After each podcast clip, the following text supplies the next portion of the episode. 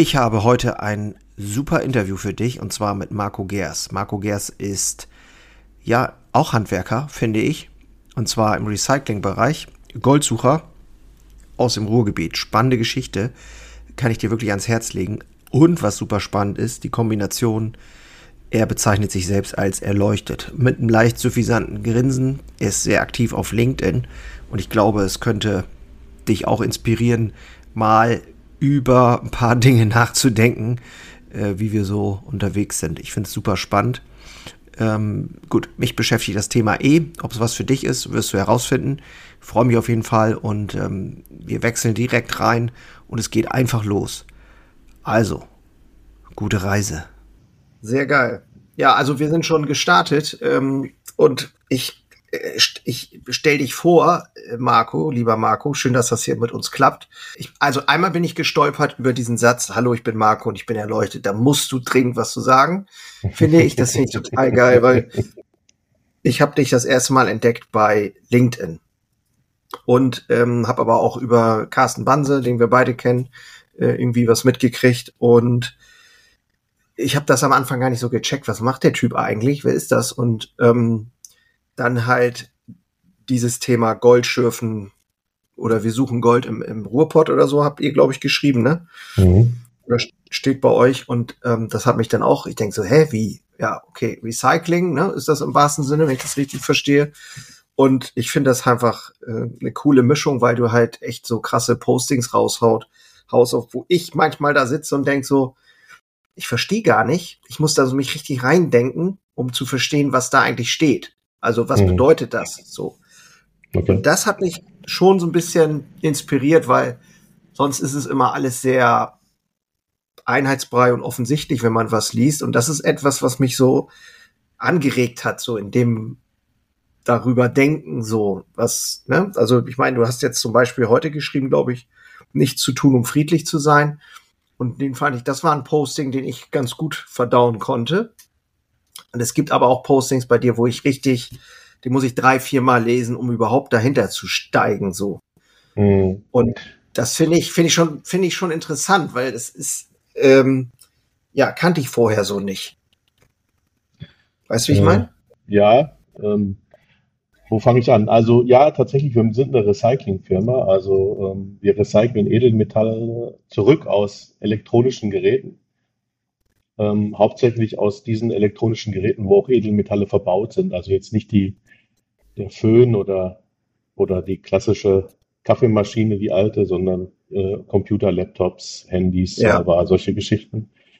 Ähm, da gewinnen wir die Edelmetalle zurück oder verschaffen den Geräten einfach ein zweites neues Leben. Das kommt dann immer drauf an. Das macht ähm, ihr, das ist dein Haupt, Hauptgeschäft sozusagen? Das ist mein Unternehmen, das habe ich vor zwölf Jahren gegründet. Genau, wir beschäftigen, wir haben ähm, drei Standorte. Einen haben wir auch noch in Brasilien, ähm, wo wir das auch machen. Ähm, beschäftigen so auch, wenn ich alle zusammennehme, irgendwas um die 100 Menschen. Und, das, aber, ähm, das ist ja doch ganz schön groß, hätte ich gar nicht gedacht. Ja, ja jetzt hier, hier, in, hier an dem Standort, wo wir jetzt sind, sind alleine schon 30 und dann ähm, Krass. Also ja, da ist viel Handarbeit. Ne, das ist noch, das, ist, das kann nicht durch eine KI ersetzt werden, was wir hier tun. Und also zumindest behaupte ich das weiterhin. ähm, ja, ja. Und, also man ähm, stellt sich das so vor, man, man, baut einen Rechner auseinander und guckt, was da drin ist, sozusagen.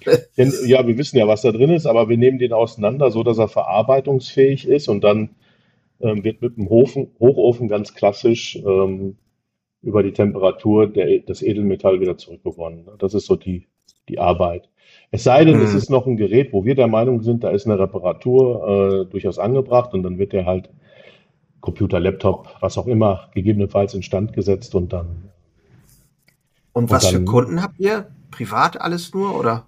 Ja, tatsächlich. Also es kann, äh, das, das, das kann der Private sein, das kann äh, ein Unternehmen sein, das können Recycling, andere Recyclingbetriebe sein, äh, kommunale Bringhöfe sein.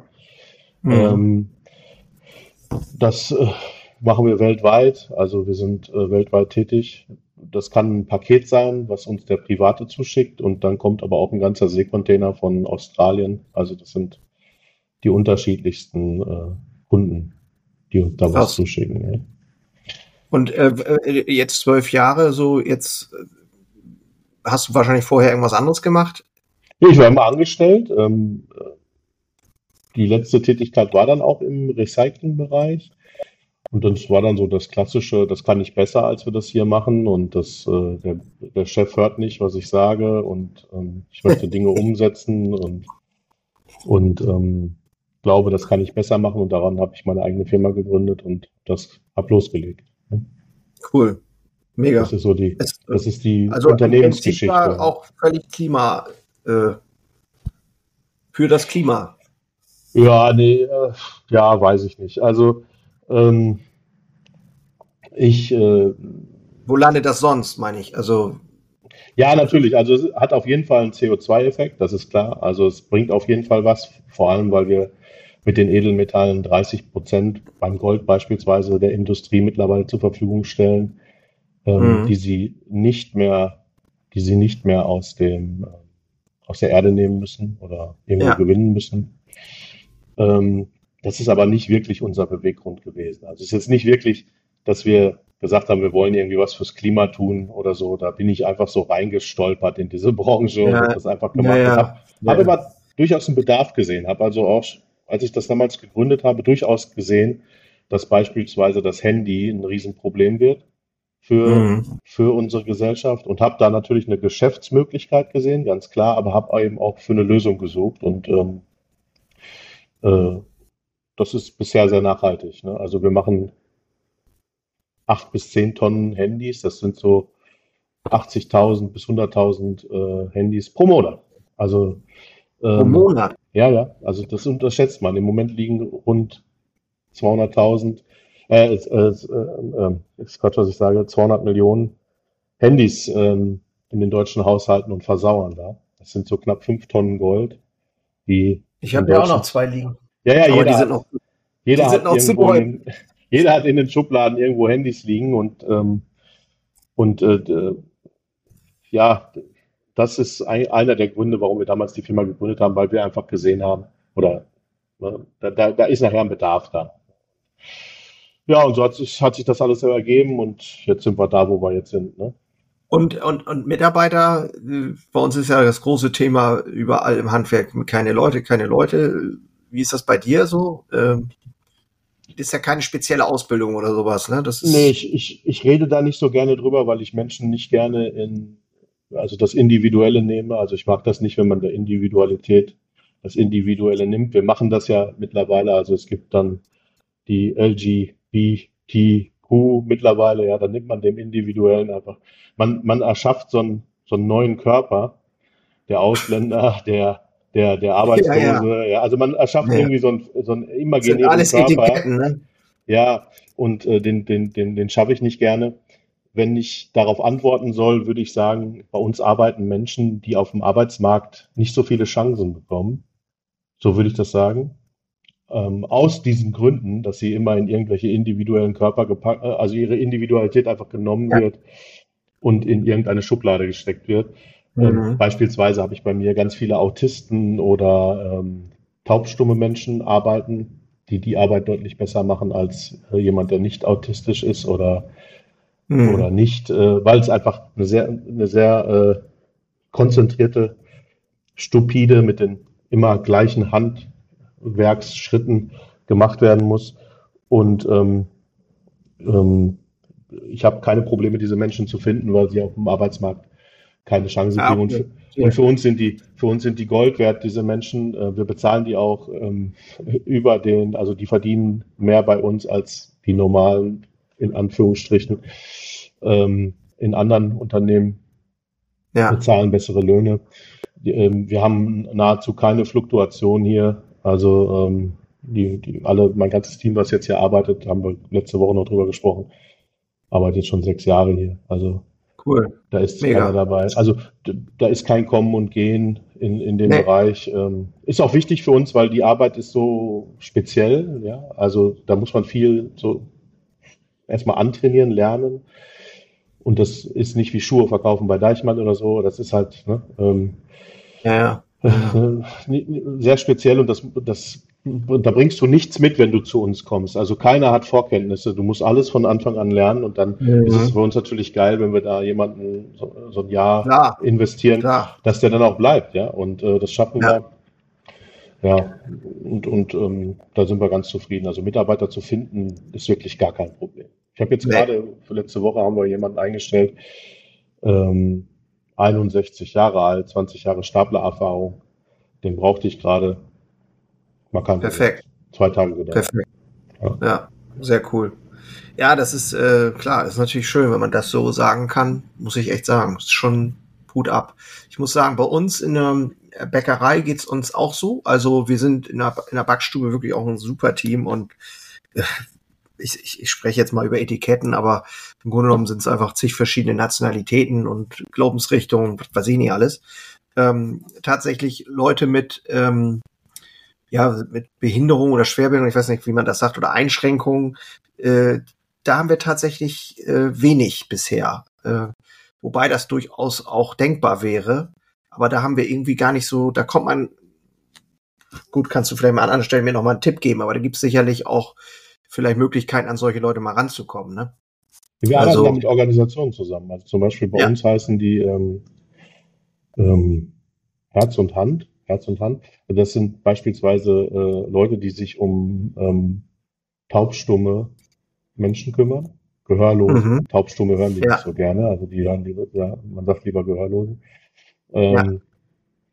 Und mit denen arbeiten wir seit Jahren zusammen und äh, die wissen, wenn, wenn da jemand ist, der irgendwie die Ruhe mitbringt. Also es ist wichtig, dass er Ruhe mit, mitbringt. Ja. Ähm, dann, ähm, dann immer hier vorstellen, weil wir die Leute gut gebrauchen können. Wir haben beispielsweise jetzt jemanden, jemand, der aus, aus ähm, Ukraine geflüchtet ist und taubstumm ist. Ähm, Habe ich jetzt hier arbeiten, top, top Typ. Also Wirklich super, ja. Wirklich klasse, äh, klasse Mensch. Und das Schöne an, äh, ich, ich spreche die Gebärdensprache nicht, aber wenn du es fünf Jahre machst, du verstehst das irgendwann, ja. Ähm, die, die, die sprechen ähnlich. Also da gibt es diese Sprachbarriere jetzt gar nicht. Ne? Also das, das nee, Handzeichen, nee, nee. man kann dann, man kann dann relativ schnell sich mit denen auch dann verständigen und die, die ähm, sind sehr sprachgewandt dann auch. Also das, das, das funktioniert super. Das klingt spannend, ja. Ja, gut, aber ähm, ist auch mal schön zu hören, sowas. Also ist ja letztendlich äh, dann auch die Frage, ähm, kann das in den eigenen Betrieb auch reinpassen, ne? Weil wir gibt natürlich durchaus auch Dinge bei uns, die, wo ich mir vorstellen könnte, ja, das könnte eigentlich auch gehen, ne? So. Also ja. ja. für mich ist das immer, für mich ist das ein ganz wichtiger Aspekt. Also ein ganz wichtiger Aspekt ist für mich auch dabei, dabei darauf zu achten, ähm, dass, dass Menschen gleich behandelt werden. Und ja. ähm, jetzt, jetzt ist es ein bisschen unfair, weil ich bevorzuge diese Menschen sogar. Das heißt, ich behandle ja eigentlich nicht gleich, ja. Ähm, ja. Aber ich gleiche damit das aus, was, ja. was andere eben nicht tun, ja, wo sie stark benachteiligt werden. Das heißt, man muss es dann im Kontext setzen. Und das sehe ich unter anderem als Aufgabe von einem Unternehmer an, sowas auch zu lesen und ähm, mhm. Situationen ab, abzustecken und ähm, äh, wir könnten wahrscheinlich produktiver sein. beispielsweise das Unternehmen in Brasilien macht nur Minus, aber das ist eine Herzensangelegenheit, weil die Menschen dann nicht auf der Straße leben und bei uns lieber den einen oder anderen Euro verdienen und äh, Mittagessen kriegen. Das ist in Brasilien ein bisschen anders. Da hat der Arbeitgeber dafür zu sorgen, dass der Mitarbeiter Mittagessen kriegt. Und ja. ähm, äh, wir schaffen es nicht wirklich in die, in die, in die, in die positive Welt da. Also irgendwie schneiden wir immer mit einem Minus ab. Aber das macht nichts. Also ähm, das ist einfach der Ausgleich, den wir da so sehen. Solange wir uns das leisten können, werden wir das auch weitermachen. Also das ist halt ja. einfach der, der Effekt, der dich dann einstellt. Dafür machen wir halt, dafür spenden wir ein wenig oder, ne? also wir, wir versuchen immer irgendwie aktiv ja. was zu tun und, und uns irgendwo zu engagieren und, und so ein bisschen irgendwie die Welt so ein bisschen in den Ausgleich zu bringen. Das ist so meine Philosophie gewesen und die habe ich einfach aufs Unternehmen übertragen. Ne? Ja, ja. ja. Ja, das finde ich, finde ich, finde ich ein guter Ansatz. Äh, kann man durchaus mal drüber nachdenken, weil äh, wir haben das jetzt äh, in vielen anderen Stellen auch, was man so tut für die Gemeinschaft oder für die Gemeinde oder sonst irgendwas, aber ähm, das ist auf jeden Fall ein spannender Punkt. weil wir haben natürlich auch, äh, zum Beispiel bei uns ist im Verkauf nicht so ganz einfach, momentan auch immer wieder gutes Personal zu finden. Ähm, aber ähm, ja, für die Produktion und so, klar, warum nicht? Ja, wir, haben jetzt, wir haben jetzt im Büro haben wir die Elisabeth eingestellt. Elisabeth ist ähm, Autistin, so ein bisschen. Mhm. So, so, so, leicht autistisch, ähm, kleinwüchsig. Ähm, dadurch natürlich durch die Gesellschaft sehr stark konditioniert und sehr zurückhaltend. Mhm. Wir haben und, und, und wir gehen jetzt das Experiment ein, dass sie bei uns im Office arbeitet und ähm, auch ans Telefon geht und mit Kunden Kontakt hat, was sie gar nicht so gut findet. Und ähm, ähm, man merkt richtig, wie gut ihr das tut, ja. Also wie wichtig das so, so ist äh, für sie dann. Ähm, und aufblühen ähm, so ein bisschen, ja. Ja, ja, es ja. ist einfach wichtig, diese, diese, dass diese Menschen äh, eine Möglichkeit bekommen, ja. Und ähm, ja. und anstatt dass ich jetzt äh, mich hier einem, einem Casting hingebe, das ist auch noch so ein Punkt, dass ich, also wenn ich mir hier Leute einlade, die zur Bewerbung sind, habe ich das Gefühl, ich muss mich bei denen bewerben. Mhm. Und ähm, da habe ich immer gesagt, nee, das, nee, also da gibt es Leute, die wollen so einen Job haben und die möchte ich gerne haben. ja, ja, ja. ich weiß, die was du meinst. Dann, die ja. bringen dann meistens irgendwie ähm, angebliches Defizit mit, ja, aber das kann ich gar nicht so sagen. Also man muss diesen okay. Menschen einfach nur eine Chance geben und dann läuft das auch. Ne? Klar, die ist ja. nicht so, ähm, so stark am Telefon, wie das vielleicht eine gelernte, ähm, extrovertierte Bürokraft wäre, ja. Es ist schlecht, äh, introvertiert und ungelernt zu sein. Ja, ja. Aber sie lernt und fertig. Also, ich wollte gerade sagen, das ja. kann ja durchaus auch ähm, ich sag mal, ich glaube, es kann so ein Team auch ganz gut vielleicht sogar stärken. Ne? Also ich kann mir das auch gut vorstellen, dass äh, ja, äh, das Team an sich da noch mal so ein bisschen, oder? Ähm, jeder, der hier arbeitet, das ist das Interessante, bis auf so ein paar ganz signifikante ähm, Positionen, jeder, der hier arbeitet, der bringt irgendwie eine Geschichte mit, die nicht mhm. ganz so geil ist. Ja, also mhm. das hat oft auch was mit mit Missbrauch zu tun oder mit Drogen oder mit ähm, mit, mit einer schlimmen Lebensgeschichte einfach, ja. Ähm, mit Einsamkeit. Ja? Ich habe ja einen Autisten, äh, mit dem kann man gar nicht richtig kommunizieren, der ist halt einfach einsam, der hat niemanden mehr, der hat dann so ein betreutes Wohnen.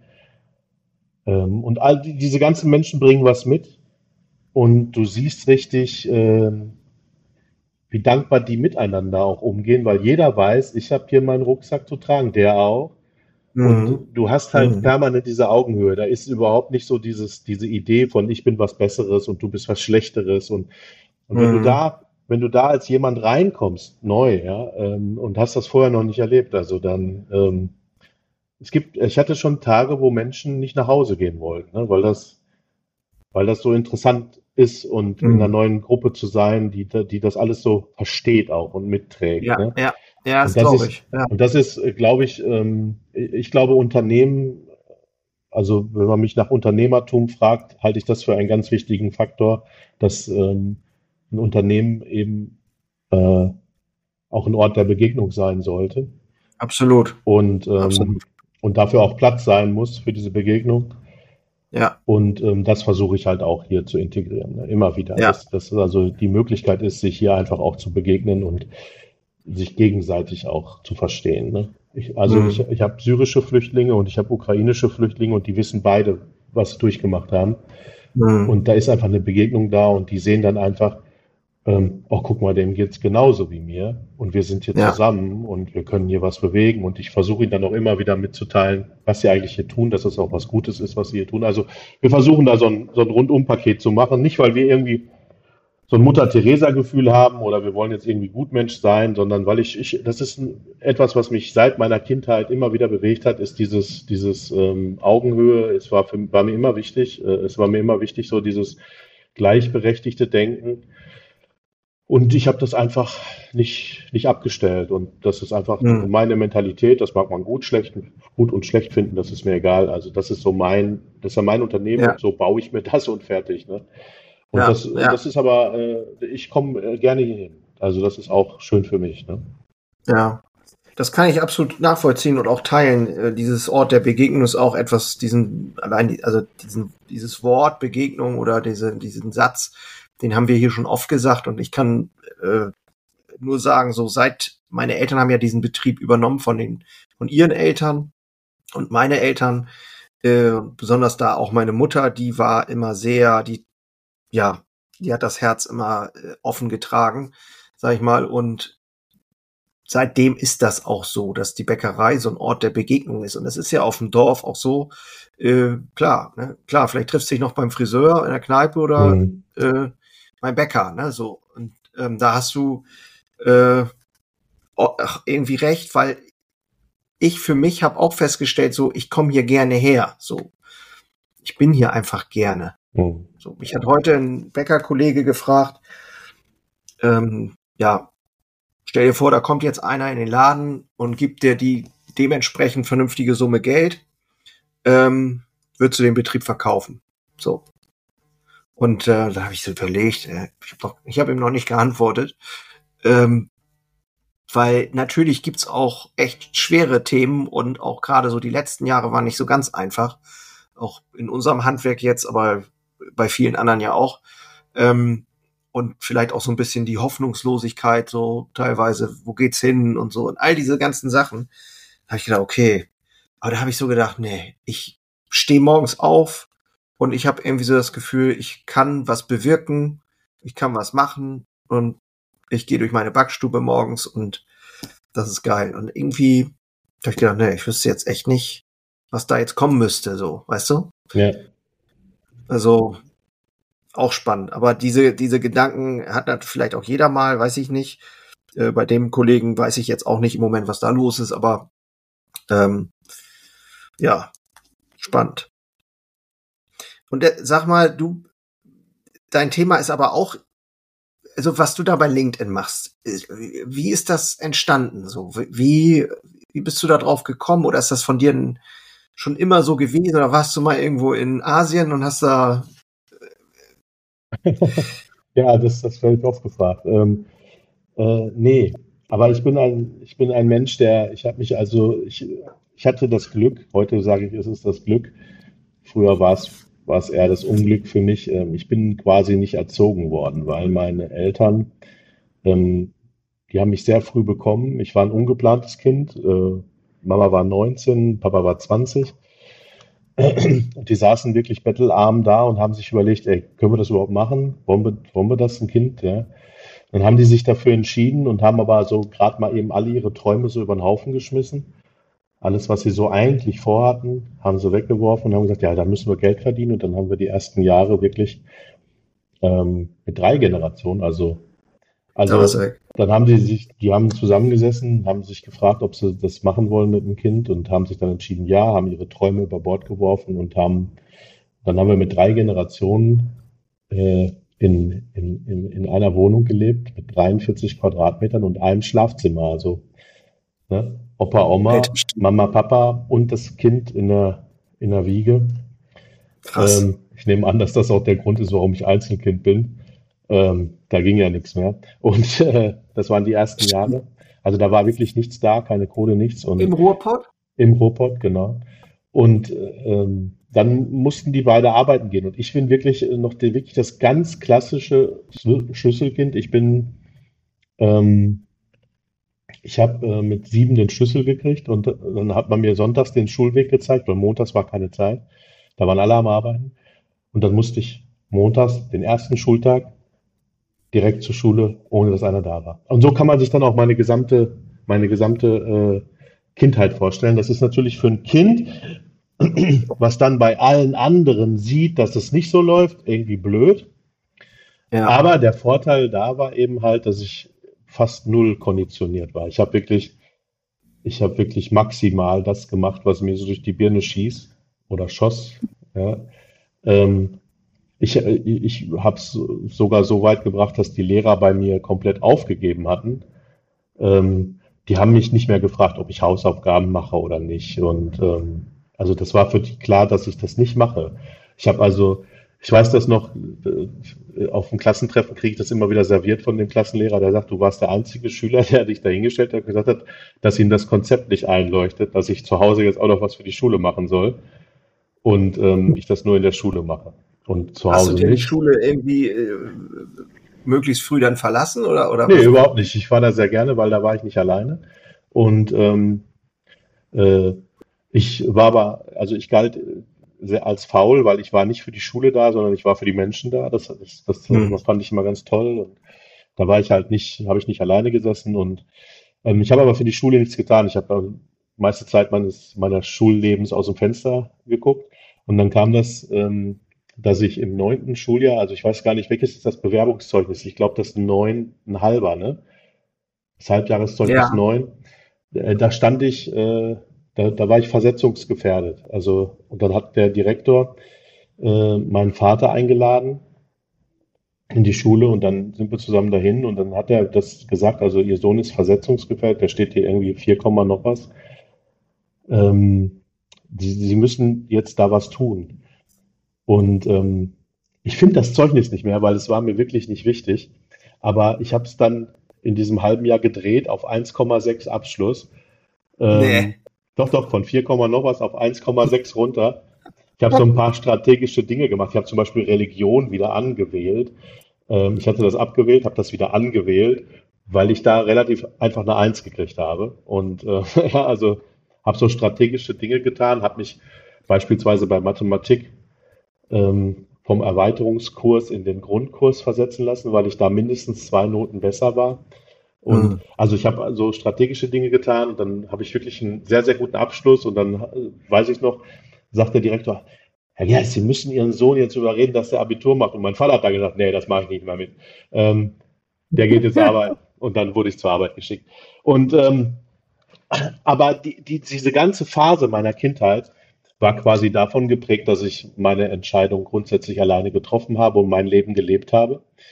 Ähm, und das bedeutet, äh, um den Kreis zu schließen, ähm, ich bin wenig konditioniert worden.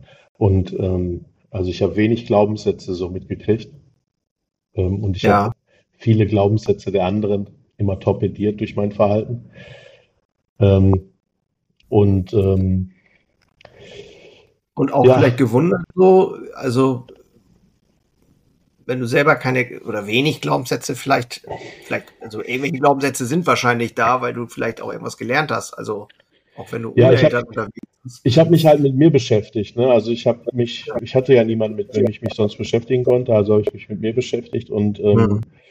ähm, ich habe mich halt immer wieder selbst hinterfragt, habe hab sehr viel an mir selbst gezweifelt im positiven Sinne, ja. Also, dass mhm. ich mich immer wieder mhm. hinterfragt habe und immer wieder und äh, irgendwann habe ich ein anderes Weltbild gehabt als viele andere Menschen. Also ich, ich sehe in Menschen, also für mich ist das total klar, ähm, dass, äh, dass Marco oder, und jetzt wird es ein bisschen spirituell für viele, also jetzt sagen alle, okay, ab jetzt fängt es an, dass er einen Knall hat, ja, aber ich erzähle jetzt einfach mhm. nur, wie ich die Welt sehe.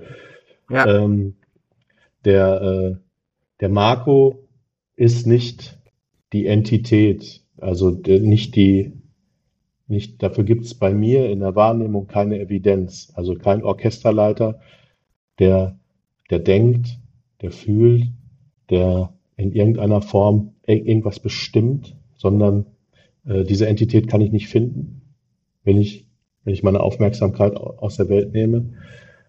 Und ähm, ich habe mich dann sehr viel damit beschäftigt, naja, wenn es den Marco nicht gibt, wenn es die Entität nicht gibt, was ist dann auf was bezieht sich dieses Ich, wenn ich sage ich, ich bin das und das und ja, ich ja. habe das und das. Was ist, was soll das sein, dieses Ich? und habe mich damit wirklich über Jahre beschäftigt. Und, ähm, und äh, für mich ist klar, dass äh, das Ich nicht im Menschen ist, sondern der Mensch im Ich. Und das sind wir beide im gleichen Ich. Und deswegen sehe ich den, den Jörn nicht als Jörn, als separiertes Ich, sondern ich sehe dich als eine Agency des Ichs. Ich bin eine Agency des Ichs. Ja, das heißt, die Perspektiven sind unterschiedlich. Aber das Ich dahinter ist identisch und so gehe ich mit Menschen um. So sehe ich Menschen. Ja, also für mich ist das also klar. Ist, wir sind alle eins? Nee, wir sind nicht alle eins. Das ist eben der, das ist der Fehlglaube von sehr vielen ähm, spirituellen Coaches, die dann sagen, wir sind alle mhm. eins. Ja, dieses alle gibt es nicht. Es gibt nur eine Entität, Das ist das Bewusstsein. Ähm, und ähm, Gott? das, es gibt unglaublich viele Namen dafür. Also ähm, ja, viele äh, religiös gesprochen Gott, ja, aber es gibt eben dieses Bewusstsein. Ähm, dieses Bewusstsein kennt nur sich selbst. Ja, es kennt nichts anderes. Und um sich selbst zu sehen, erscheint es in Diversität, also in dir und in mir. So kann Mhm. das Bewusstsein sich jetzt betrachten. Ich betrachte das mich Bewusstsein in dir und du betrachtest dich Bewusstsein in mir. Mhm. Und ähm, ähm, das ist für mich logisch, dass das so ist. Das ist für mich klar, weil ich mich permanent mit mir selber beschäftigt habe. Mir kann auch kein anderer was erzählen. Mir geht es auch nicht darum, dass das irgendeiner glaubt oder so. Ja, das ist, das interessiert mich nicht. Ähm, für mich ist das so klar, wie für dich der Himmel blau ist, ja, oder die Sonne ja, ja, scheint. Oder, ja, weil, weil ich einfach so gelebt habe und ich mich, mich, mich damit beschäftigt habe. Und andere haben sich halt viel damit beschäftigt, wie ich gut genug für den anderen bin und Mhm. ne, wie, wie, wie ich richtig bin. Und also völlig andersrum die Perspektive, weil es halt Mhm. konditioniert ist. Ja. Und Weil es dadurch, ja in der Erziehung, in der Erziehung ja eigentlich auch üblicherweise so abläuft, dass man ja, ja, permanent alles dafür tut, um gut zu sein, zu performen, anderen zu gefallen, gute Noten, ähm, keine Ahnung, ne? ja, man ist relativ Immer an schnell, sich, an sich arbeiten, an sich arbeiten, permanent an sich abarbeiten. ja, man bedient relativ schnell die Bedürfnisse der Eltern oder der, der Gesellschaft. Ne, das, äh, Ja. ne, und stellt seine Bedürfnisse zurück. Und das war bei mir halt überhaupt nicht der Fall. Und ähm, dadurch sehe ich die Welt, obwohl ich das Gleiche sehe, völlig anders. Und das performe ich bei LinkedIn. Also, und das ist das, wo viele dann sagen, okay, ähm, das verstehe ich nicht. Was raucht, weil- was raucht der, was raucht der Mann? was raucht der Mann, ja?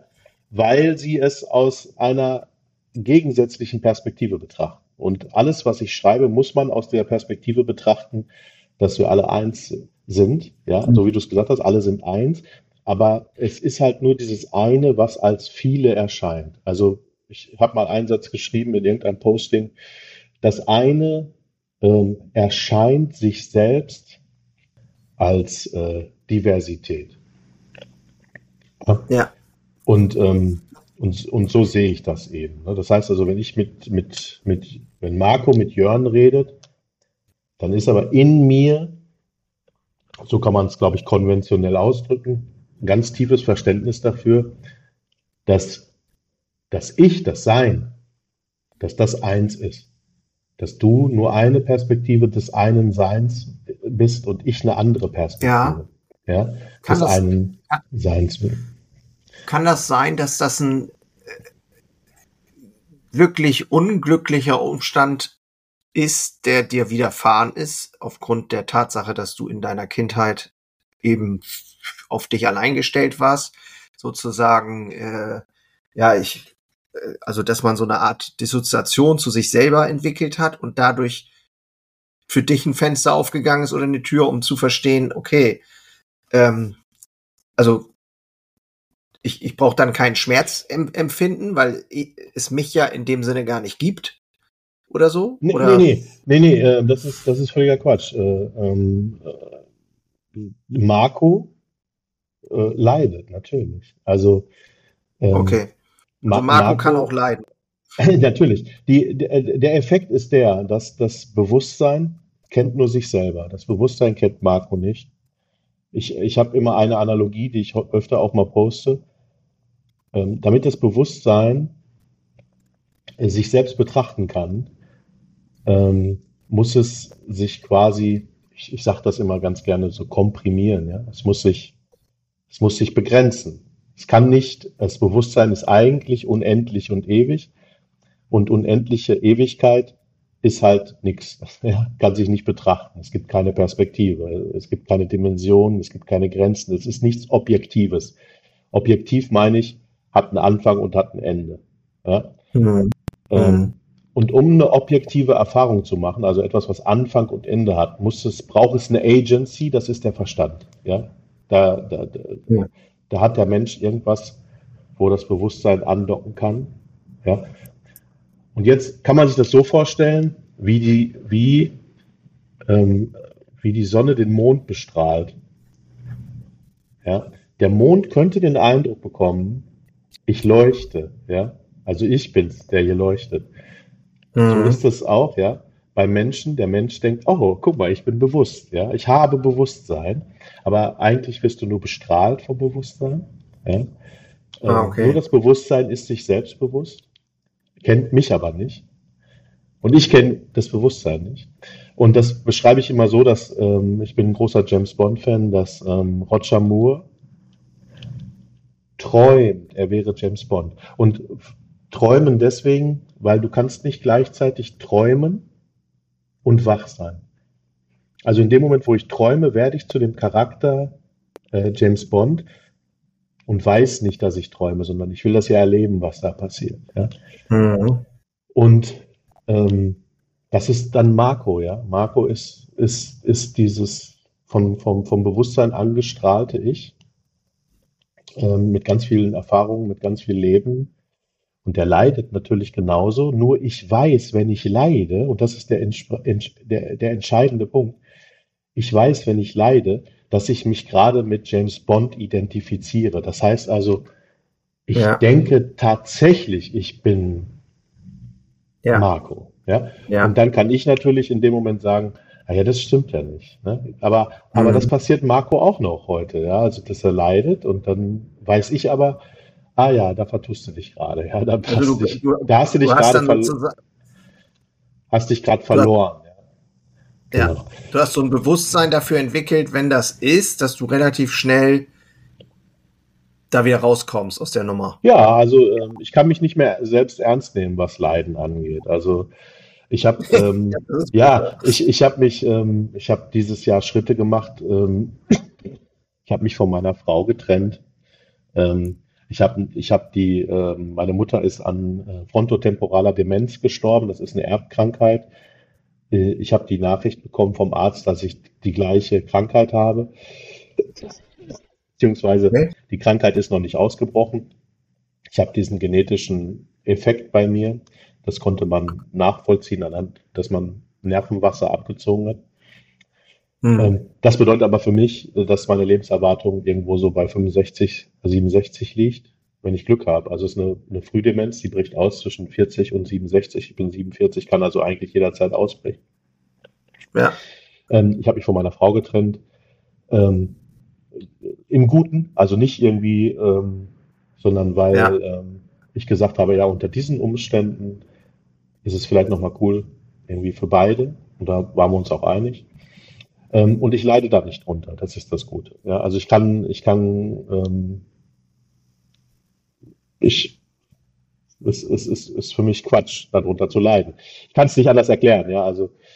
Ähm, ja, es ist krass, ja, krass. Und diese Perspektive versuche ich auf LinkedIn irgendwie rüberzubringen, ohne dass es, dass es irgendwie verrückt wirkt. Ähm, weil das würde abstoßend sein. Also ich möchte die Botschaft ja irgendwie platzieren, deswegen begebe ich mich relativ häufig auch in diese Makro-Rolle, ja. Mhm. Und äh, da übertrete ich bewusst irgendwelche Grenzen. Also zum Beispiel, ähm, ich, also ich weiß, dass Buddhisten würden sagen, dass ich erleuchtet bin. Also ich, ich habe mich noch nie mit Buddhismus beschäftigt, höre aber von ganz vielen Buddhisten, dass das exakt ist, was ich erzähle, was, in, was die Buddhisten sagen. Ja, also das ist exakt das, was die auch denken, sehen und fühlen und, und, und, und tun und ja, danach ja. leben. Ich persönlich habe mich nie damit beschäftigt, weil das irgendwie gar nicht meine Welt ist. Religion an sich nicht, ähm, Tradition an sich auch nicht. Ähm, ich habe jetzt mal irgendwie vor einem halben Jahr gesagt, ich lese mal rein, dann habe ich das, die ersten zehn Seiten gelesen und gesagt, nee, will ich nicht lesen. Also das ist einfach so eine, so eine Sache, die ich, die ich nicht mag.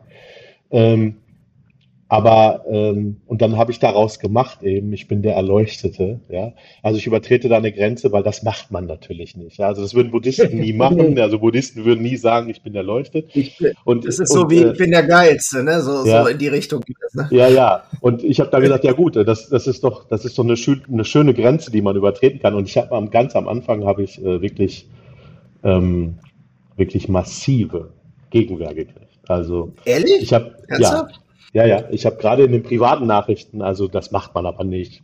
Und eigentlich mögen wir dich ja, aber ey, wenn du das weiter schreibst, so diese typischen Konditionierungsversuche, ne? Ähm, ja, ja, klar. Und dann habe ich aber das Gegenteil getan. Ich hatte nämlich, äh, in meiner Geschichte geht es noch ein bisschen weiter. Ich hatte dann irgendwann ähm, weil ich mit meiner Kindheit so gehadert hatte und mir das mit dem Bewusstsein auch noch nicht so richtig klar war, hatte ich wirklich eine Depression, also war wirklich fertig. Mhm. Ja. Und dann bin ich zum Psychologen gegangen und ähm, ich hatte dem dann damals gesagt, wissen Sie, was mich am meisten stresst, ist äh, meiner Meinung nach, dass ich mich erstens für die Themen nicht interessiere, für die sich andere interessieren. Also mich interessierte, mich interessiert die Weltlage nicht, mich interessiert Politik nicht, mich interessieren Autos nicht, äh, mich interessieren ähm, ähm, Frauen so, so, so, so abgewertet auf Partys sprechend nicht, ja, also wie man dann so ähm, ich, ich, also, also ich bin zum Auto, Autos nicht und so. ja, ja, ich bin zum Psychiater und habe eben halt gesagt, also mich interessieren auch so viele Themen nicht, die andere Menschen einfach so, in, so auch tägliche Themen nicht. Ja. Ähm, und der hatte dann vorgeschlagen und hat gesagt, wissen Sie, ähm, haben Sie, ich habe mich jetzt ein paar Tage mit Ihnen unterhalten, haben Sie mal einen Intelligenztest gemacht? Und dann sage ich, nee, ähm, ähm, nee, habe ich nicht gemacht. Und äh, der schlug das dann vor, weil er sagte, vielleicht haben Sie, vielleicht haben Sie ein, anderes Komplexitätsverständnis, so hat er das ausgedrückt. Und ähm, habe dann, ja, ja habe dann gesagt, okay, äh, habe ich dann gemacht und dann kam dabei raus, ich habe den mit Mensa gemacht, ähm, dass ich einen IQ von 139 habe. Und ähm, das ist, das ist wohl hoch. Ja, also das ist das höher. Ist hoch. Das ist hoch, ähm, definitiv. Ja. Ab 130 ist es, glaube ich, irgendwie zwei Prozent der Weltbevölkerung. Ja. Ich habe das ja. nie irgendjemandem erzählt, aber als sie dann anfingen und gesagt haben, ja, also das sagt man ja nicht, habe ich auch noch eingebaut in die LinkedIn-Post, dass ich eben ein IQ habe von 139. Und da war richtig was. Und da war richtig was los. Ne? Also das, da habe ich so gemerkt, also da sind echt so Grenzen bei den Menschen in den Köpfen ähm, dass man über seine, über seine, also ich könnte ja schreiben, ich bin 47 Jahre alt und komme aus Dortmund. Das könnte ich in jeden Post schreiben, würde keiner was sagen. Und ähm, wenn ich schreibe, ich bin erleuchtet und äh, habe einen IQ von 139, was, äh, was, wo ich dann geschrieben habe, das sind ähnliche Tatsachen, ähm, da können die Leute nicht mit leben. Und ähm, und das finde ich ganz spannend. Und auf dieser Schiene bin ich dann geblieben, weil ähm, ich da sehr viel Resonanz drauf gekriegt habe, positive wie negative. Und ähm, ich daraus jetzt eben meine Botschaft so ein bisschen, was ich so sehe und tue und wie ich die Welt sehe, einfach dann platziere. Und es kommt gut an. Also ich bin erstaunt. Ähm, äh, ich, ich, beobachte das. das äh, du, da nimmt ja richtig Fahrt auf die Nummer. Ja, ja.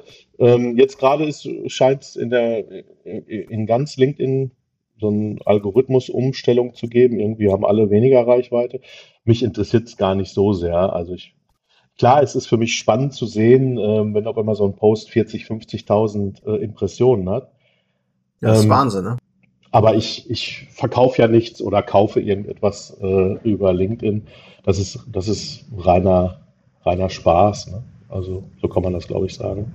Ja, ja. ja. Also ich habe mir kam so eine Frage hoch, die hatte ich auch vorher schon. Glaubst du, dass Leiden nötig ist, um zu erwachen? Also ich nenne jetzt mal Erwachen, weißt was ich meine? Also mhm. Bewusstsein dafür zu kriegen, was du jetzt in deinem Fall denkst. Glaubst du, dass Leiden dafür nötig ist in der Welt? Also bei einem selber meine ich, also der eigene Lebensweg, dass es also erstmal erstmal gibt es kann man nicht also ich finde das Wort ziemlich schwierig. Ich weiß, was damit ja. gemeint ist, ein Bewusstsein schaffen, ja. Aber äh, Bewusstsein hat nicht, hat keine verschiedenen Ebenen. Bewusstsein ist einfach immer 24-7 da. So. Ähm, wenn man in den Verstand reinschaut, ähm, der Verstand hat hat äh, Energie oder nicht Energie. Ja? Also der ist mal da, der ist mal nicht da. Ein Gedanke ist mal da, ist mal nicht da. Ein Gefühl ist mal da, ist mal nicht da. Also es, es kommt und geht im, im Bewusstsein. Das Bewusstsein geht ja nicht mit dem Gedanken. Also du bist ja nicht bewusstlos, wenn ein Gedanke weg ist. Und äh, das Ich ist ja immer da. Und wenn ich aber mit dem Verstand identifiziert bin, wenn ich also glaube, ich bin das, was ich denke und das, was ich sehe und das, was ich fühle, ähm, und ich identifiziere mich damit, dann denke ich, ich bin ein separates Ich. Ich bin Jörn, ich bin Marco und ich bin separat Ja, und ich bin ja. verletzlich und ich bin angreifbar. Ähm, und da entstehen natürlich äh, Blicke, äh, Perspektiven. Ähm, und wenn ich mich damit identifiziere, dann leide ich quasi. Das ist quasi der Ausdruck, ist dann Leid. Und Leid ist eigentlich nichts anderes als körperlicher Schmerz. Wenn du, wenn du beispielsweise die Hand auf die heiße Herdplatte legst, dann sagt dir der Schmerz, mach das nicht. Guck mal hin, du machst da gerade irgendwas, das ist schlecht. Ja. Ähm, und Leid ist das gleiche für das, für, für das, für, für den Verstand, also für die, für, für, für, die Psyche, ist Leid ähm,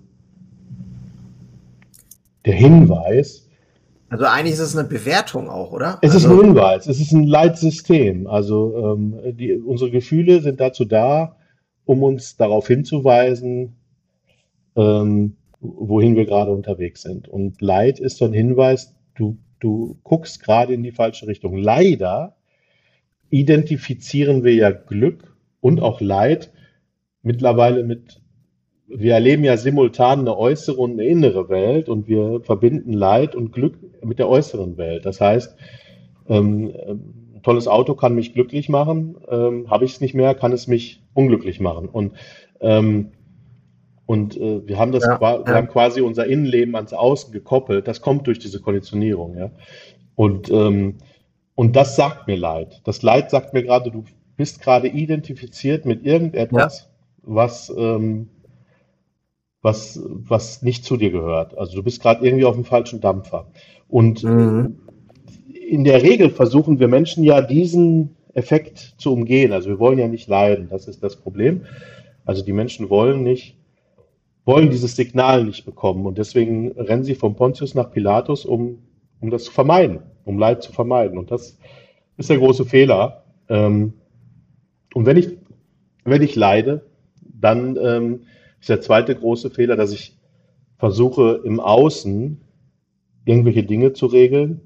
Was weiß ich, ich gehe nicht mehr gerne zum Job, ich leide darunter, dann denke ich, ich muss den Job wechseln. Ja, aber eigentlich bin ich mit irgendetwas identifiziert und das müsste ich mal heraussuchen und, und herausfinden. Sehr wahrscheinlich nimmst du dein Leiden wieder mit Und zu du, ja, ja, also du findest in der Welt nur das Leid oder das Glück, was du selber mitbringst. Und, ähm, und ähm, das ändert sich ja dann nicht. Ne? Und äh, also das, das heißt, es wird mittlerweile auch fehlinterpretiert. Ne? ja. Ähm, und äh, das ist ja auch nicht ganz neu, das ist schon immer so. Äh, ich halte Leid aber für, für ein, weder für gut noch für schlecht, sondern einfach für ein System, ein emotionales System, was dir sagt, du bist gerade irgendwie mit irgendwas identifiziert, was du nicht bist, stell das mal ab, dann leidest du auch nicht. Und, äh, und das ist, das ist eigentlich der Hinweis, ne? so wie der, die Herdplatte, der Schmerz sagt, nimm mal die Hand von der Herdplatte, dann leidest du auch nicht. Und, ähm, und, und, und das ist eigentlich alles. Also dieses, dieses Leid vermeiden äh, ist halt das Schwierige. Hm. Ja, also wenn ich so an mich denke, wie oft ich ähm, in meinem Kopf schon gelitten habe, während, ähm, ich sag mal, wenn man es ganz nüchtern betrachtet oder sachlich sich anguckt, im Außen keine, Le also es keine lebensbedrohliche Situation war, sagen wir es mal so, ähm, dann ähm, wird schon ziemlich klar, dass das irgendwie, tja, ja, vielleicht sogar teilweise so ein Selbstzweck war, denke ich manchmal. Hm. Also Nein, nein, der, der, der, der, der Effekt ist ein anderer. Also wenn, ähm, wenn ich mich sorge, ja, also wenn ich, wenn ich mir Sorgen habe über die Zukunft, dann passiert eigentlich nur, nur etwas, was durch Identifizierung passiert, nämlich die Vergangenheit ähm, mischt sich zusammen mit, mit äh, der Gegenwart und wird auf die Zukunft projiziert. Ja, und das ist, das ist der Effekt, der da passiert. Also die Vergangenheit wird, wird, wird mit in die Gegenwart geholt und auf die Zukunft ähm, projiziert. Und dadurch entsteht dann halt die Sorge. Ja, also ich habe das schon mal erlebt. Und jetzt projiziere ich das in die Zukunft und und dann weiß ich, was passiert. Das ist die Sorge. Und ähm, ja. ich bin halt mit dieser Vergangenheit identifiziert. Ja, also und, und das ist alles. Also, und das sollte das Leid auch einfach nur sagen. Das Leid sollte einfach nur sagen, du identifizierst dich gerade mit, mit der Vergangenheit. Also ist es, ist es eigentlich ein, ein Hinweis. Ja, ja, genau. Ja, natürlich. Es ist, wenn, wenn dir das Knie wehtut, weil du die Treppe hochgehst, äh, soll das der Hinweis sein, dass mit deinem Knie was nicht in Ordnung ist. Ja. Und exakt da das gleiche. Ja, ja, und exakt das gleiche ist es mit der Psyche. Exakt das gleiche. So. Und ähm, aber da in dem Fall bei dem, also das heißt, ach so, ja okay, verstehe. Wenn du sagst exakt das gleiche, dann bin ich mit dem Schmerz identifiziert, weil also ich spüre den Schmerz jetzt körperlich irgendwie und bin sozusagen identifiziert damit. Und beim seelischen ist es äh, im Prinzip der Hinweis, dass ich mit etwas identifiziert bin, was äh, ja Vergangenheit, genau. Gegenwart alles. Genau. Der, der Punkt ist, der Punkt ist, Wissenschaftler haben heute schon, also die sagen das heute schon durch die Blume, es traut sich noch nicht jeder so, aber es gibt die ersten Wissenschaftler, die sagen, also wir gucken jetzt seit etlichen Jahren, suchen wir das Bewusstsein im Menschen und wir müssen uns langsam mit an den Gedanken gewöhnen, dass das Bewusstsein nicht im Menschen ist. So, ähm, da gibt es die ersten Stimmen, die das sagen.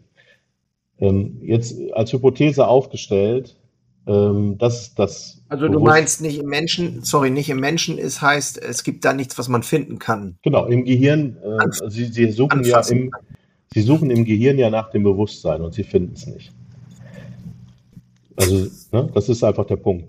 Und ähm, es ist halt ein Phänomen und sie versuchen das irgendwie zu erklären, ähm, stellen die wildesten Theorien auf, die aber nicht haltbar sind.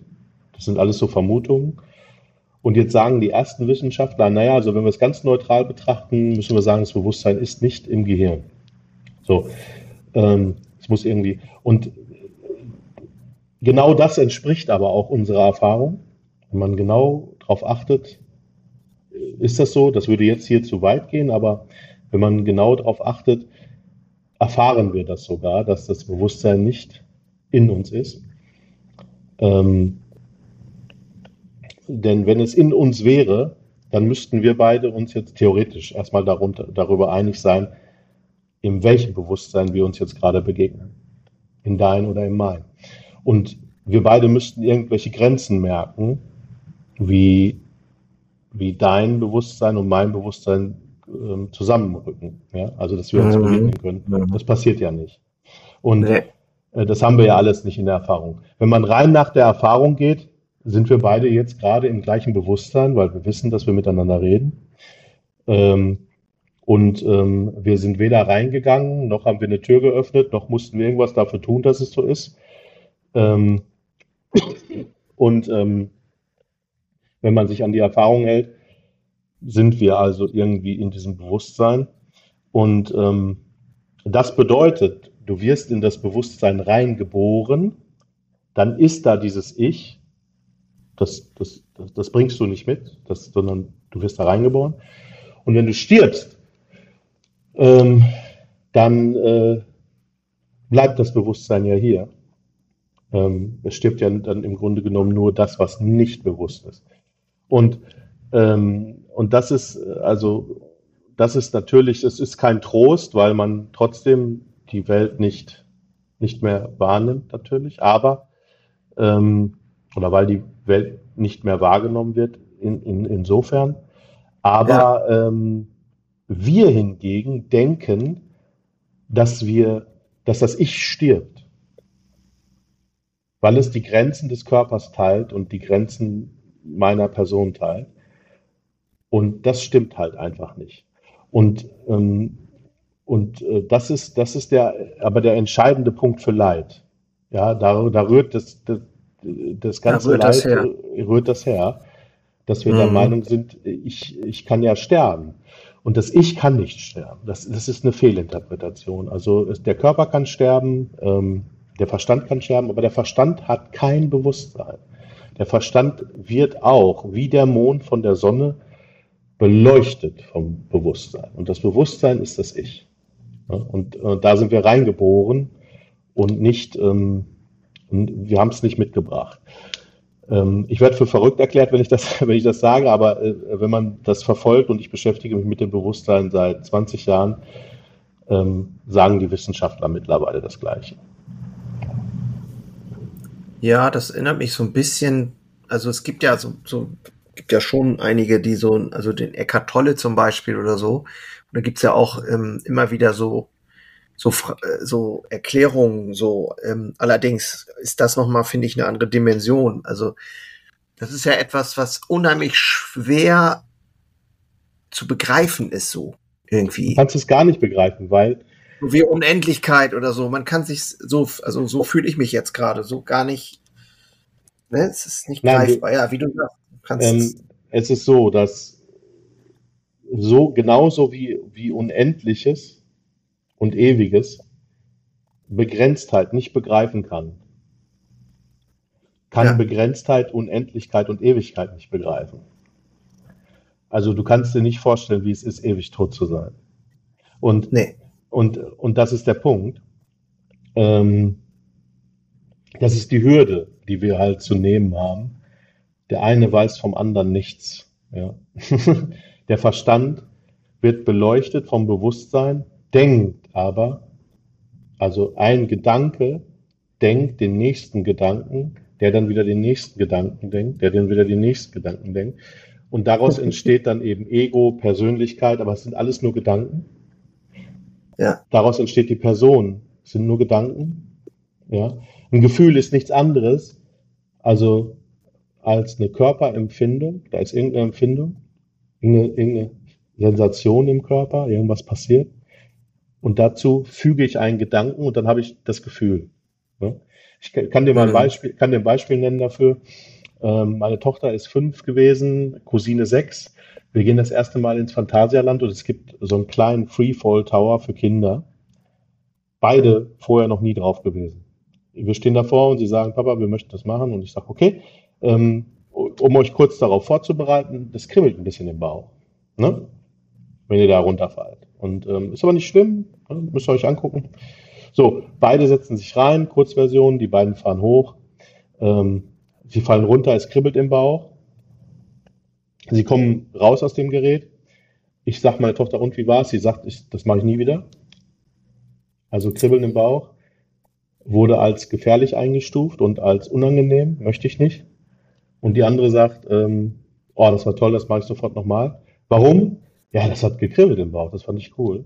Und ähm, ja. da ist dann, das ist dann Freude. Also Freude und Angst sind sehr, sehr häufig ähm, die gleiche, die gleiche Emotion, nur mit einem anderen Gedanken beispielsweise dabei.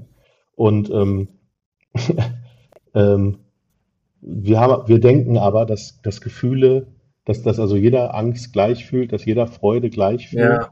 Ja, ja. Wir, wir, können nicht, nicht, äh, nicht wissen, wie der andere sich fühlt. Ähm, und das ist, das ist eben die, die große Schwierigkeit, die wir haben, die Riesenillusion, ähm, äh, vor der wir stehen, äh, weil wir mit dem Verstand identifiziert sind. Und das ist eben, eben exakt äh, die Herausforderung, die die Menschheit hat. Das ist auch der Grund, warum wir diese ganzen Krisen haben, Klimakrise, ähm, ähm, äh, Emanzipationsgeschichten, Gendergeschichten. Diese ganzen Geschichten resultieren einfach daraus, dass wir mit dem Verstand identifiziert sind. Und der Verstand kann nichts anderes als Recht haben und überleben. Das ist sein Job, ähm, wenn man so will. Und wenn ich mit ja. dem Job identifiziert bin, dann egal was ich tue, geht es um Recht haben und Überleben. Und, äh, und das ist natürlich wahnsinnig negativer Wahnsinn. Effekt für die Gesellschaft. Und es ist halt auch so anstrengend, ne? Ja, es ist Wahnsinn. halt auch so unfassbar anstrengend für, für einen Mensch, also für einen selber so. Ja. Kann ich, kann ich 100 Prozent äh, sagen, ja. Auch aus eigener Erfahrung. Ja. ja. Und wie gesagt, also ähm, es ist alles da. Man, äh, also jeder kann das für sich. Da braucht er keinen Coach für oder so. Jeder kann das für sich herausfinden. Nur wenn die Menschen sagen, beispielsweise, ich bin wütend, ja, oder ich bin traurig oder ich bin, bin was auch immer, dann wird sich immer mit dem mit dem Umstand beschäftigt, warum bin ich wütend. Es wird sich immer mit der Wut beschäftigt, aber niemand beschäftigt sich mit dem Ich, was behauptet, dass es wütend ist. Und, ähm, und dann mal nachzuschauen, okay, wo ist denn dieses Ich? Wer ist denn dieses Ich? Gibt es das Ich Ja, ja. überhaupt? Ja, das macht kein Mensch, weil das konditioniert ist. Und ähm, Aber Und- geht dir das dann, geht dir das denn bei allem so? Also ich meine, äh, jetzt nehmen wir mal Leiden, hast du schon gesagt, okay, du das Bewusstsein dann dafür, okay, dann leide ich auch irgendwann nicht mehr, weil ich verstehe, das bin ja nicht ich sozusagen. Ähm, hast du das gleich auch bei Freude? Also, ähm, wenn du jetzt irgendwie was Lustiges erlebst und Ja, so. ich, ich bin ein sehr humorvoller Mensch, also ich mache sehr viel auch mit Humor. Ich lache sehr gerne. Ähm, nicht so, dass du das dann, dass du dann die Freude nicht so empfinden kannst, weil du denkst, ja, das bin ja sowieso nicht ich sozusagen. Also, das ist irgendwie crazy. nee, überhaupt nicht. Also, ähm, nee, nee, nee, nee, nee. Also ich, ich, ich, ähm, äh, wie soll ich das sagen? Ähm, manchmal bin ich auch bewusst traurig. So, ich will es mal so sagen. Ich kann also, ich kann Ja, okay, jede, ich, ich okay. kann, ich kann jede, ähm, jede Emotion ähm, ausleben, wenn ich das möchte. Ich weiß halt Okay. nur, wenn die Emotion kommt, das äh, gibt es zwei Möglichkeiten. Entweder ich habe sie mir gerade ausgesucht, ähm, oder ich bin gerade nicht bewusst. Mhm. Ja. Ja. Und, und ähm, ich schieb's nicht auf die, der, der einzige Unterschied ist, dass ich das nicht auf die Welt schiebe. Also, wenn ich wütend werde, dann liegt es nicht daran, dass mich irgendjemand geärgert hat. Sondern dann will ich entweder wütend sein, das ist die eine Version, und die andere Version ist, dass ich gerade denke, ich bin Marco. Und, Mhm. und, und Ich verstehe. ähm, ja, ich schieb's nicht auf denjenigen, der da gerade mit mir äh, in irgendeiner Form interagiert. Dem gebe ich nicht das Privileg, so sage ich es immer, äh, meine Befindlichkeit zu steuern. Das ist meine Ja. Geschichte. Ja. Ähm, und das ist natürlich ein ganz wichtiger Aspekt, dass ich das weiß. Und dann kann ich natürlich gucken, ähm, wo ist vielleicht doch eine Konditionierung da. Also wenn ich wütend werde, obwohl ich gar nicht wütend werden wollte, ähm, dann ist irgendwas konditioniert. Und dann kann ich natürlich hingehen. Ist ja ein Riesengeschenk dann. Ne? Also ich habe da früher drauf gewartet, dass das passiert, damit ich gucken kann, ähm, damit ich das dekonstruieren kann. Das war immer ganz wichtig für mich, dass ich also die, die Person, dieses Ich, Marco, auch wieder dekonstruiere. Ja? Die war ja konstruiert. Und, und da, da habe ich also auf diese Trigger gewartet. Ähm, heute muss ich leider sagen, triggert mich eigentlich nichts mehr. Also so richtig, dass Mhm. ich, dass ich wirklich, dass, ähm, wenn Menschen mich beispielsweise bei LinkedIn, ich werde ja da auch gehatet, äh, das mag man mir glauben oder nicht, viele können sich nicht in diese Lage versetzen, aber das, das rührt in mir gar nichts mehr. Das ist weder, weder, dass ich überheblich bin und sage, da stehe ich drüber oder so, sondern da ist eine, da ist eine Neutralität gegen. Ich unterhalte mich auch weiter mit den Leuten. Ich blocke niemanden oder so.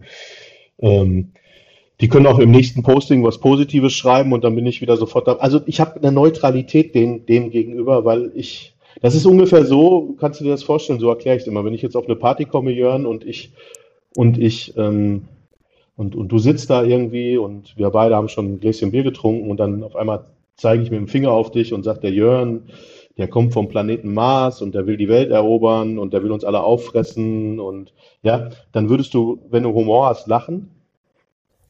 Oder du würdest denken, der hat sie nicht mehr alle, aber du wärst nicht wütend. Und das liegt einfach daran, dass in dir nichts damit in Resonanz geht. Nichts sagt Ja, das. Gleiche, ja. Und ähm, wenn ich aber etwas schreibe und das geht in Resonanz bei den Leuten, ähm, also ich erwische sie bei irgendetwas, so kann man es ausdrücken, irgendein Teil von ihnen denkt das Gleiche wie ich, was, was ich da schreibe. Also beispielsweise passiert das bei Coaches recht häufig, wenn ich irgendwas über Coaches schreibe, dann kriege ich da Gegenwehr. Ähm, Ja. Wenn in ihnen nichts in Resonanz gehen würde, würden sie nicht darauf reagieren. Und Nee, genau. und ähm, äh, ähm, die, diese, diese Resonanz, äh, die habe ich quasi nicht mehr. Das, also in mir glaubt ja nichts mehr an solche Dinge. Also Glauben Ja. an sich ist halt schwierig. Ne?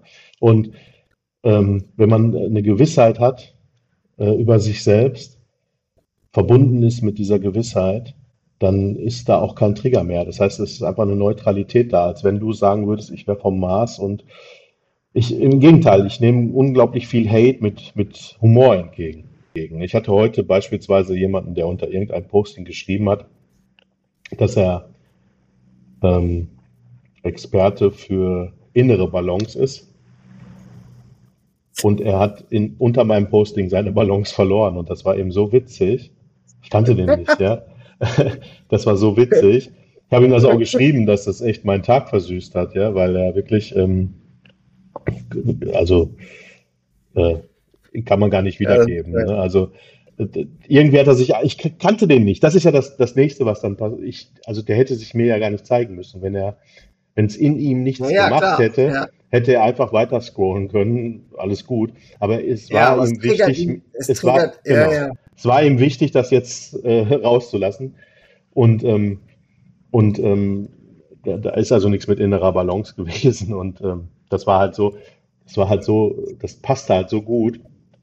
Da, da, da, da lache ich einfach, weil das, weil das total humorvoll ist. Ja, also da ist unheimlich viel Witz drin. Und ich hoffe dann immer, dass die Leute auch darüber lachen können, weil ähm, ähm, das Leben nicht zu ernst nehmen. Weißt du, was ich meine? Also, ja, ja, klar, total, ja. total, verstehe ich, zu 100 Prozent. Ja. ja, der ist nicht schlecht. Ja, der, irgendein Post vor, vor drei Tagen knallt er so ein Ding drunter. Ähm, ich habe ihm da irgendwie, bin ihm zu nahe gekommen, weil ich, weil ich gesagt habe, dass Empathie ähm, keine Fähigkeit ist, sondern ein Trauma. Und, ähm, und ähm, das fand er gar nicht gut, weil er, weil er Empathie verkauft als Coach. Und, äh, und ähm, das ist natürlich nicht, nicht gut, weil mein Posting dann auch irgendwie 20.000, 30.000 Impressionen kriegt und das natürlich rumgeht. Ne? Und ähm, ja, ja, klar. Das finden die dann nicht ja, mehr so prickelnd. Ne? Ja, ja. Oh Mann, ja, spannend. Ich hoffe wirklich, dass meine Aufnahme funktioniert hat bis jetzt. Auch wenn nicht, ähm, machen wir es nochmal. ja, genau, genau. Dann mit Zigarre aber, ne? Ich mit Zigarillo und du mit Zigarre. Ja, sehr gerne. Aber ähm, ich, also wir sind ja jetzt schon eine ganze Weile in Gang. Ich finde es super spannend. Vielleicht kann man das ja auch nochmal mit dem zweiten Teil Ach, klar, machen. Weil, ganz ehrlich, das ist natürlich ein Thema, was man, was so im ersten Step, also ich bin ja nun auch nicht so, so völlig, äh, dass ich da mich noch nie mit beschäftigt habe. Und trotzdem empfinde ich es als relativ schwer verdaulich, ähm, wo ich jetzt wahrscheinlich im Nachgang, wenn wir gesprochen haben, ähm, noch mal drüber nachdenken muss, so, weißt du, so irgendwie mhm. das. Aber ich kann mir schon vorstellen, dass mir das auch ein Stück weit hilft, weil ich, wie du schon sagst, mit diesem Thema Leiden, das kenne ich wirklich gut. Wenn du meine Frau fragen würdest, die würde sagen, ja, kennen wir gut, wie du leidest. Ich leide äh, auch gerne. Ich leide gerne. Ähm, äh, es spricht nichts gegen Leid. Ich, ich leide gerne. Ich leide, ich, ich, ich arbeite mit einem Trainer zusammen, der hat die Aufgabe, dass ich leide, ja, beim Sport. Ähm, ja. ja. Ich ja. mache das gerne und dann, dann, dann gehe ich da auch drin auf und dann nehme ich die Rolle auch an. Ähm, es, es ist wichtig. Aber es darf nicht dein Leben dominieren ja, oder dazu genau, führen. Ne? Genau. Es ist einfach, man darf das Leben nicht so ernst nehmen. So, so, es, es ist etwas, das als Freude, als Spaß, als, als Glück gedacht ist, ja, wenn man so sagen will. Es ist etwas, was als als, als was Tolles und nicht als eine Bestrafung äh, empfunden werden sollte. Und, ähm, ja. und ähm, ich gehe in jeder Rolle total auf. Wenn ich da beim, beim Sport bin, ähm, dann will ich, dass der mich leiden lässt. Und dann leide ich da auch. Und dann, dann quengel ich rum und, und wir lachen darüber und, und hinterher trinken wir ein Bier zusammen. Und ja, ähm, das nehme ich mir nicht. Und, und wenn ich mich streite oder wenn ich, dann, dann, dann, dann will ich, dann will ich das, dann will ich wütend sein und dann lasse ich das raus und, ähm, und dann kann ich aber fünf Minuten später, wie Kinder auch, kann ich fünf Minuten später ähm, ja. total ja. relaxed mit dem gleichen Menschen sein, das ist überhaupt kein Problem. Aber das Leben dann auch wirklich auszuleben, wir haben ja, das Potenzial ist ja angelegt, wir haben ja das Potenzial, Angst zu haben, wir haben ja das Potenzial, wütend zu sein. Wir haben das Potenzial, traurig zu sein, Freude zu spüren, ähm, verliebt zu sein, ähm, Liebe äh, zu schenken. Äh, das ist ja alles da. Und ähm, das soll doch bitte komplett ausgelebt werden. Warum denn nicht? Und ähm, dann hinterher schwappt drüber, ja. Also, was soll's? Ne? Ja, sehe ich genauso. Super ja. cool. Also mein immer Sohn dieses Vermeiden von schlechten Emotionen, ja, das ist Schwachsinn. Ja, ja. Mein Sohn kam heute nach Hause, war total geknickt. Er hat seine erste vier in seinem Leben geschrieben und äh, in Deutsch völlig am Thema vorbeigeschrieben. Ähm, und ich sag, Alter, jetzt reiß dich mal zusammen im Sinne von, ne, also innerlich habe ich das ein bisschen gefeiert, so weil er sonst immer sehr gut in der Schule ist, also gut im Sinne von gute Noten halt, ne? Mhm. Aber wie unbedeutend das im Grunde genommen ja ist, äh, das ist in dem Moment wahrscheinlich nicht so bewusst, aber sein größter Gedanke war so, ja, was denken jetzt Mama und Papa und so, ne? Mhm. Boah, ich dachte, scheiße, ey, haben wir den auch schon irgendwie unbewusst konditioniert, obwohl wir gar nicht so. Nee, das macht ja, ja. nicht der, das machen ja nicht die Eltern, das macht ja das Kind. Die ja. Konditionierung ja. macht ja nicht, macht ja nicht äh, Mama und Papa, sondern Mama und Papa. Das Ding ist immer das, ähm, ich nehme immer gerne als Beispiel, ähm, da sitzt, sitzt die, die Tochter oder der Sohn sitzt am Tisch, es gibt gleich Essen und da liegt halt noch ein Keks auf dem Tisch. Und das Kind will jetzt den Keks haben. Es ist völlig legitim, als Elternteil zu sagen, du kriegst den Keks nicht. Ja, jetzt wird erst gegessen und du kannst ihn danach essen. Wenn das mhm. Kind dann wütend wird, ähm, dann machen Eltern meistens den Fehler.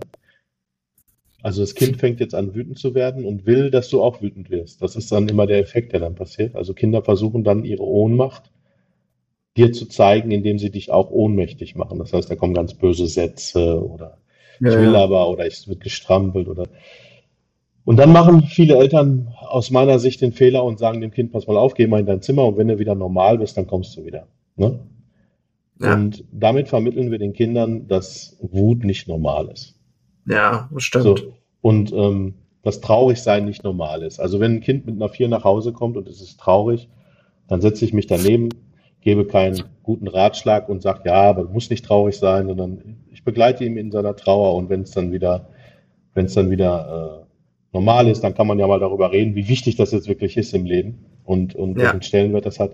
Aber ich sage dem Kind nicht, sei nicht traurig. Ja? Nee. Äh, Indianer kennt keinen Schmerz. Huh, ja. ähm, ja, ja, ja. Ähm, äh, wir bringen den Kindern damit bei, dass bestimmte Emotionen einfach nicht gut sind und nicht richtig sind. Und das Kind überträgt das dann auf sich selber und sagt, also ich bin dann auch nicht gut und bin nicht richtig, wenn mhm. ich wütend werde. Und dann fängt nämlich diese Abspaltung an, ja, dass ich versuche, eine Maske aufzusetzen, wo ich nicht ich bin traurig, komme nach Hause, weil ich eine 4 geschrieben habe, setze aber die Maske auf, dass ich nicht traurig bin. Ja? Mhm. Ähm, und irgendwann identifiziere ich mich mit dieser Maske und auf einmal ja, fängt, lebe ich ein ganz anderes Leben und dann mhm. auf einmal triggert mich was und äh, diese Maske kann ja massiv getriggert werden. Das ist ja das, was getriggert wird, sind ja immer Masken. Es ist ja nie dein Naturell, mhm. sondern die Maske wird getriggert, ähm, weil sie nicht funktioniert. Ja? Und ähm, ähm, die Außenwelt äh, reagiert anders, als ich das vorhatte unter der Maske. und ähm, ja. und ja. Und das Leben wird immer schwieriger. Und äh, wenn man den Kindern erlauben würde, äh, sagen würde, also es, den Keks gibt's nicht, aber es ist durchaus okay, dass du wütend darüber bist. Ja?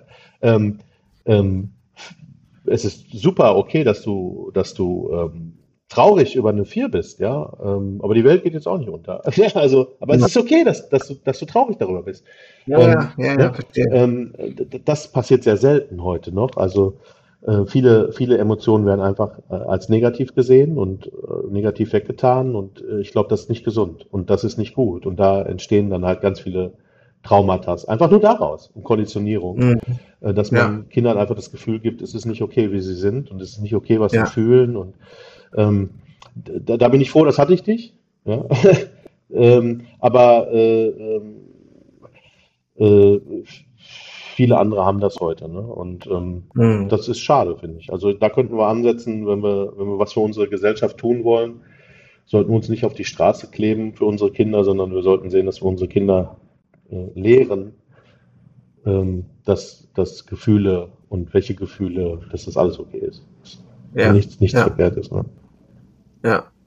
Sehr cool, Marco. Ich, äh, ja, wie gesagt, die Zeit ist schon richtig, richtig krass ja, fortgeschritten. Das hat mich auch gefreut. Aber ist, ist geil. Ist, äh, äh, lass uns das mal, also ich bleibe auf jeden Fall an dir dran und vielleicht, okay.